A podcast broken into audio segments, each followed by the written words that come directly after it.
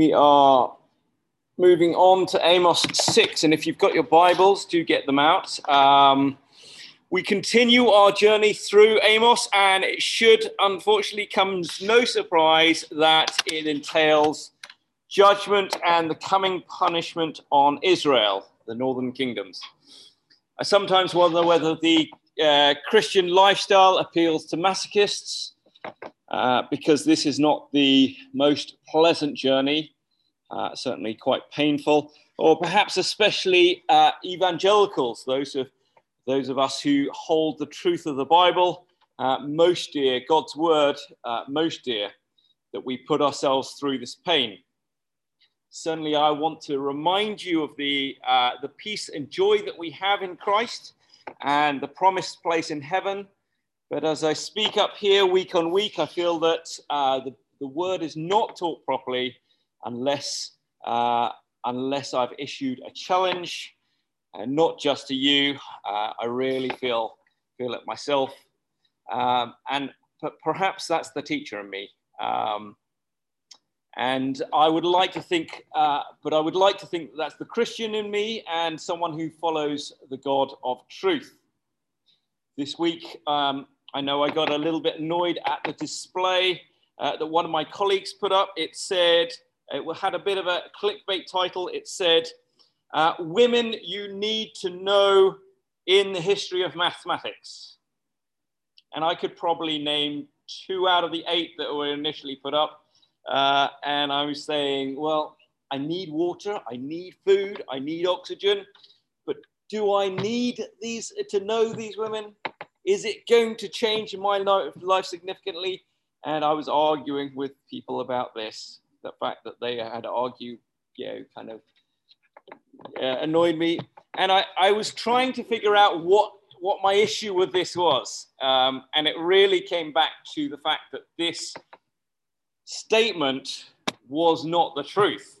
I didn't need them in my life. It was nice to know them, it's good to know them and to know that there are important women in mathematical history, but uh, need, that's not the right word. Anyway, today's challenge, as you saw by the title, is an old enemy of mine and all of us, one that I know well, and that is pride. St. Augustine believed that pride was the very essence of sin. Not money, Pride is the root of sin. C.S. Lewis said, Pride is the complete anti God state of mind. So let's uh, read. Let's read Amos chapter 6.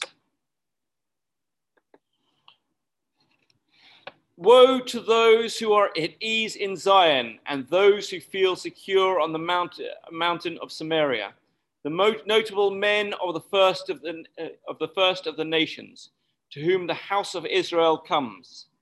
Pass over to Calneh and see from there go to, to Hamath the Great, and then go down to Gath of the Philistines. Are you better than these kingdoms, or their territory greater than your territory?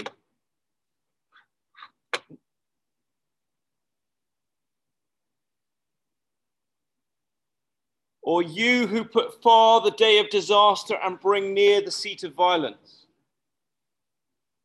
Who, woe to those who lie in beds of ivory and stretch themselves out on their couches and eat lambs from the flock and calves from the midst, uh, midst of the stall, who sing idle songs to the sound of the harp, and like David, invent for themselves instruments of music who drink wine in bowls and anoint themselves with the finest oils, but are not grieved over the ruin of uh, Joseph.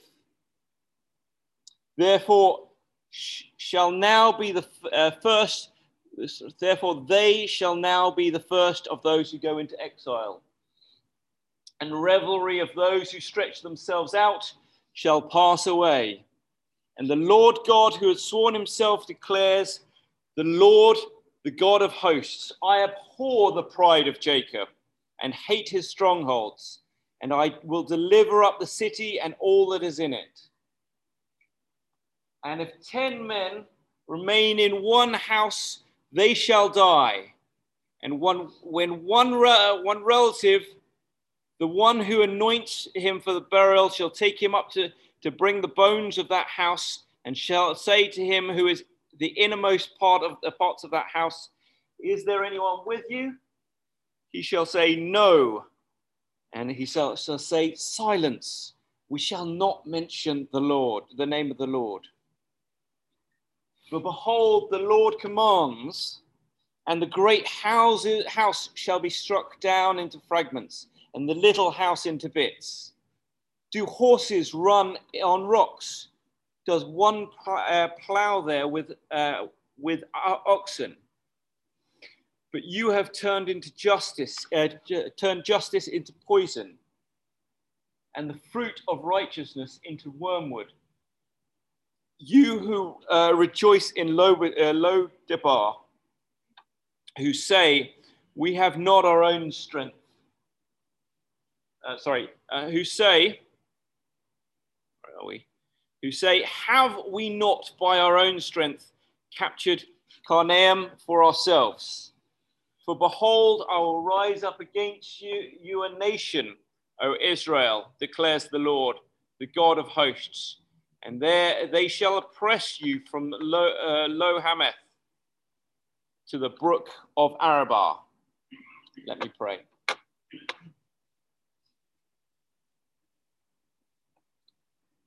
Father, we pray that we can heed these warnings, warnings to Israel, but also warnings to us. Lord, I pray that your Spirit is here, speaking through me and speaking to the hearts of each of those who are here to challenge them to help them to see and uh, see you and point them to you and your greatness. The fear of the Lord is the beginning of wisdom, Lord, and help us to begin that path of wisdom, to trust you, but also to love you, Lord, because you are great. You are the creator God. You are the God that raises up small people and, raise, yeah, and raises low great nations. Lord, help us to recognize as you as this and heed these warnings. In Jesus' name, amen. So, two weeks ago, uh, Josh spoke on Amos 4, which was addressed primarily to the wealthy women in Israel, the cows of Bashan. And the challenge was to repent and return to God. Last week, I spoke on Amos 5, which again was a, a call to seek God, to heed the warnings and to change their ways. Judgment is coming. This week, unsurprisingly, and we've got nine chapters of this, uh, is no different. But you can see that this, let's have a look at verse 1. Oh, sorry, verse 1 is addressed to the notable men in Israel. Now, I wonder if, if I was a fly on the wall, what the notable men in Hong Kong would say, what they would be thinking, what they would be planning right now. The business leaders, the chief of police, the government officials, the leaders of the community. I have no doubt that there is a ton of, uh, the, uh, on their minds, that they are troubled because of the unrest, because of what's the changes that are going on in Hong Kong, obviously because of the pandemic and the trade problems, but also within 50 years, well, within 30 years, Hong Kong is returning to full Chinese rule. Now, that is obviously not like this. This is God's judgment. This is God saying he is going to come and wipe them away. Last week we saw that when a hundred go out, 10 will return. That is as great as any military battle uh, defeat in history. When 10 go out, one return. We see more of that today. Well, Amos is telling the notable men of Israel that God's judgment punishment and death are coming. And we know that from history that this was less than 50 years, and maybe even as little as 30 years from the time of Amos. Judgment is coming. But I doubt that many of us would be so certain where we will be in 50 years. I undoubtedly will probably, well, almost undoubtedly will face judgment before then. And what's the atti- but what's the attitude of these nobles? Judgment is coming. Look at verse 1. Woe to those who are at ease in Zion. Yes, that's the southern kingdom. But then he goes on to say, those who feel secure in the mountain of Samaria. That's the northern kingdom. They're at ease, aren't they? They're feeling secure. Complacent is the word that is often used to describe this passage. I warned last week of those who felt comfortable, especially those who felt comfortable coming to church each week. That's a very dangerous position to be in, to just be complacent. Let's go further. Verse 2 Pass over to uh. I think that's the right pronunciation. Correct me if I'm wrong afterwards and see from there go to Hamath the Great and then go down to Gath of the Philistines. Are you better than these kingdoms? And undoubtedly they would say yes. We saw in verse uh, chapter 1 that these, uh, these Israelites had had military successes and they could look down on all the kingdoms around them and they could be smug or is there a territory greater than your territory? No. Remember that living in a, uh, they, they were living in a prosperous time for Israel. They had money. They were throwing money and they were religious as well. They were you know, giving money and sacrificing in, the, uh, in Bethel. They'd had a number of military successes. We can almost see them lying back and, you know, and being smug at this point. How complacent are they? I wonder whether, as a church, we have been guilty of being complacent. A few years ago, we had Pastor Craig and four active elders Anthony and Mike and Derek and myself. Were we being too complacent then? I, I wonder a year ago, a year and a half ago, when we had the large hall and yes, we didn't fill it, but we were at, at least, it was at least comfortable, uh, comfortable, over half full in Marlborough College for Christmas. That was a good service, wasn't it? Were we getting complacent then? Such a luxury. This is a warning against complacency. Some of us have good jobs, comfortable lives, loving families. Are we complacent? And this is the point. This is the warning from this first section. Don't be complacent.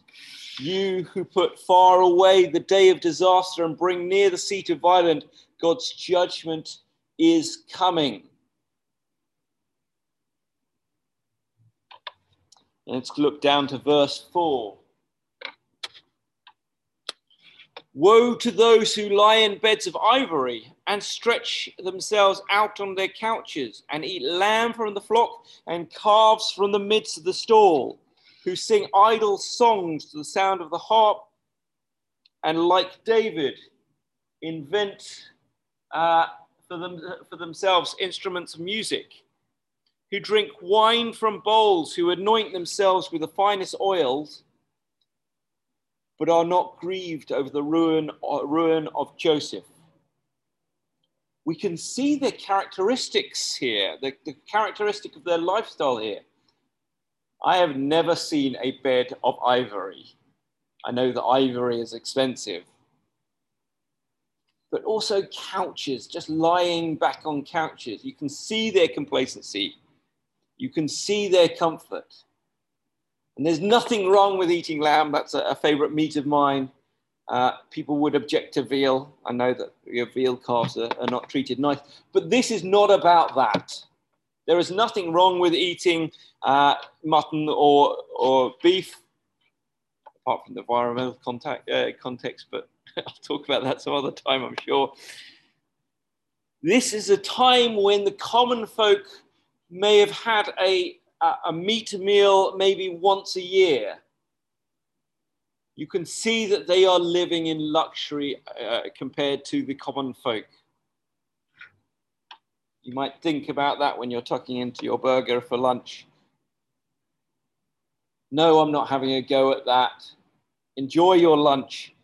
But we are wealthy, aren't we? I know that some are more wealthy than others in church, but I have no doubt that there, uh, there, I mean, I doubt that there is anyone in the church who couldn't go out and buy more food than they could eat just from either what's sitting in their pocket or uh, credit card or the now digital uh, payment on their phones. How much of a luxury is that? That you can go out and buy more food than you could possibly eat right now. We live in a wealthy time. Something to consider and thank God for. And as a church, I have been, uh, I love the fact that we have provided for the poor at times, and we need to get back to that. And these men sit around, and rather than caring for the poor, we've seen that warning time and time again in the past. Rather than caring for the poor, what do they do? They listen to Spotify now. They, they listen to idle songs. They don't just drink wine from glasses or cups, they drink from bowls. They have plenty of wine and they anoint themselves with the latest Calvin Klein, no, uh, the latest anointed oils, anointing themselves like a religious ritual. So, what's God's point here? It is not that we should not enjoy the blessings. That was a double negative. I've got to be careful about it. It's not that we should, yes, not enjoy the blessings that God has given us. We should enjoy those. I'm not here to make you feel guilty of having a nice lamb steak for lunch. I'm going to make you hungry in a minute, aren't I?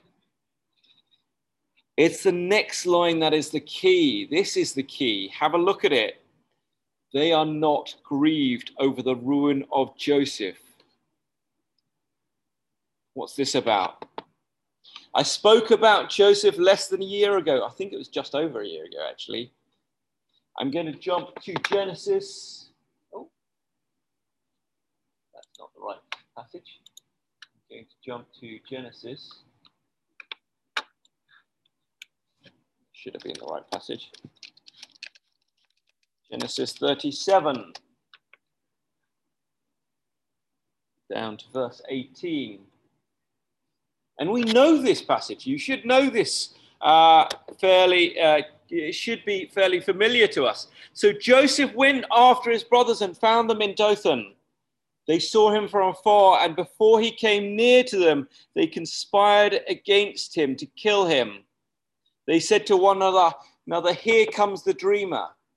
You see, Joseph wasn't very popular with his brothers. He'd, he had had dreams that they would bow down to him, and he would boast about that. He was his father's favorite son who had been given a cloak of many colors. They said to one another, Here comes the dreamer. Come now, let us kill him and throw him into one of the pits they will say that a fierce animal has devoured him. So when Joseph came to his brothers, they stripped him of his robe, the robe of many colors that he wore, and they took him and they threw him into, into a pit. The pit was empty, there was no water in it. Then they sat down to eat. The horror of this passage isn't fully revealed until I'm going to jump to here to, uh, to Genesis 42. We get to Genesis 42, and they have gone to Egypt. They don't know that Joseph is the, uh, the, uh, the official that they're dealing with, but uh, Joseph has asked them to bring back Benjamin. And in verse 20, uh, 21, they say to one, they said, then they said to one another, in truth, we are guilty uh, concerning our brother, that is Joseph, in that we saw the distress of his soul when, they, when he begged us and we did not listen. That is why the distress has come upon us. You see, Joseph was in, was in the deep pit. He was thrown into the deep pit. He would have been begging for his life. He would have been crying and begging for his life. Their 17 year old younger brother, they threw in a pit and planned to kill him. And while he was begging for his life, what did they do? They sat down and ate. Within the cries, I don't know whether they decided to move away so they didn't hear the cries of their brother, or whether they just ignored it, or whether they laughed cruelly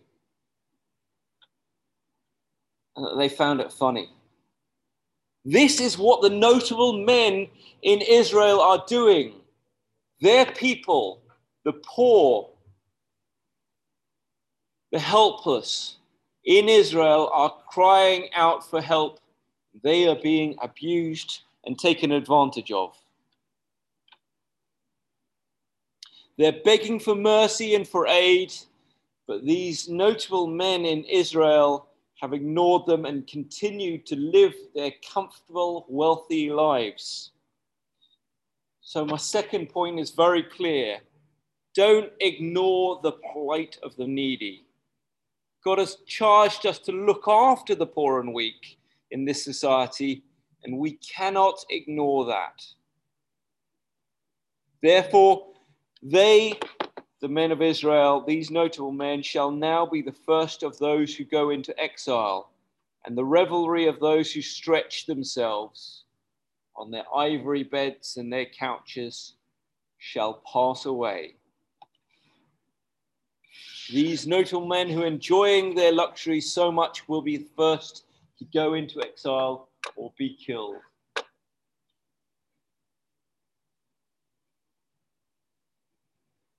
Finally, God says in verse 8, the Lord God has sworn by himself, declares the Lord, the God of hosts, I abhor the pride of Jacob. I hate the pride of Jacob and hate his strongholds, and I will deliver up the city and all that is in it. Ten men in a house, they shall die and there's some confusion as to what, uh, what this next section says. Is it that through the broken remnants of Israel, someone comes and says, Is there anyone there? And in the house, a whisper comes out, No. But don't mention God because his wrath is terrible.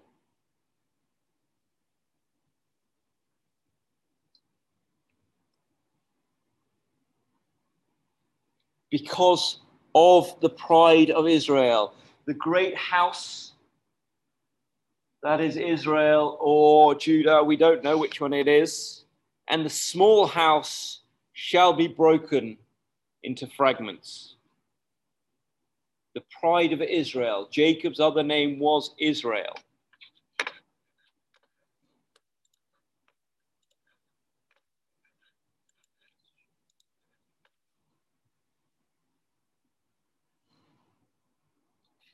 And in verse 13, we see this most clearly. You who rejoice in Lo Debar, who say, Have we not by our own strength captured Karnaim for ourselves? And those of you who know your Bible history through Genesis, through the Judges, through Kings, know immediately that that is a red flag. Whenever Israel has claimed some victory by themselves. They have not given the glory to God. You know that judgment is coming.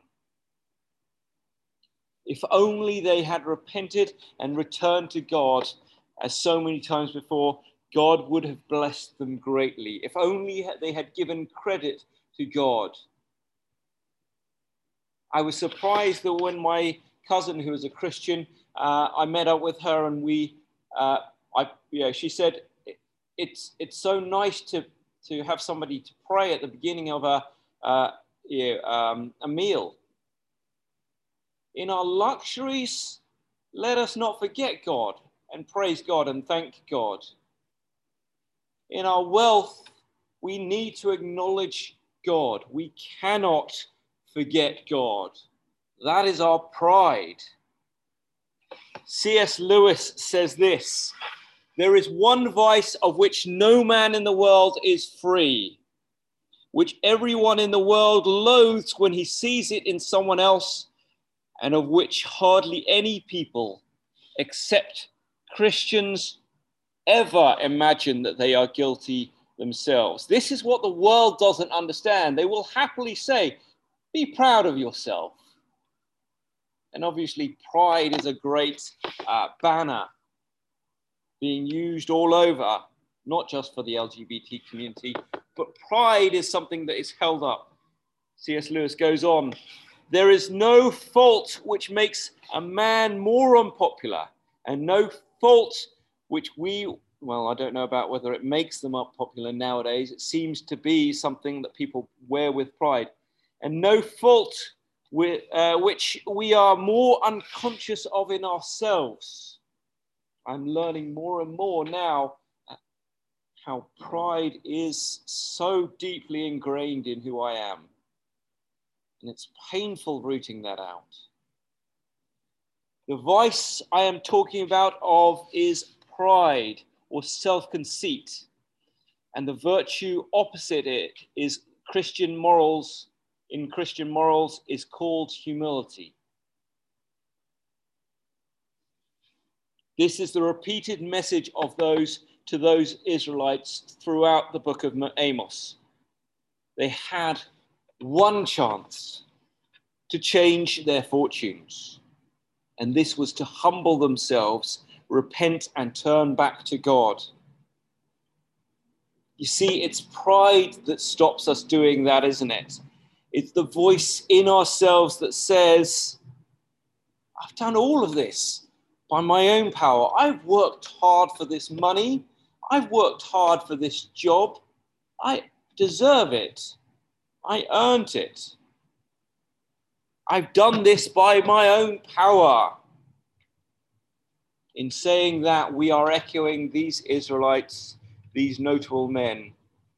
I don't need God. I'm fine on my own. And God shows us just how capable we are without Him. That's if He's merciful. We're pretty useless without Him. And so the last lesson is very clear, isn't it? Don't be proud. So Amos gives us three very clear warnings in this passage. Don't be complacent. Don't be smug. Judgment is coming, and you need to be ready for it. Don't ignore the plight of the needy. God commands us to take care of them. And don't be proud. Repent of your pride and return to God. These are warnings that are just as relevant to us as to these notable men in Israel. Things that we cannot ignore and things that we need to take to heart. Let me pray.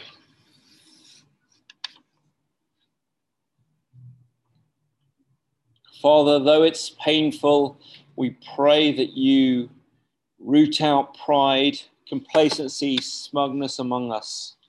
Give us compassion for those who are struggling, those who are vulnerable, those who are weak, and those who are poor. Teach us to be more like you and care for your children. Lord, we pray that you continue to refine us, but also encourage us, knowing that we have a place in heaven and that in heaven there will be no more pain and no more suffering, no more tears. And we will be with you, and you will continue to provide for us more than we can possibly understand in this world. In Jesus' name, amen.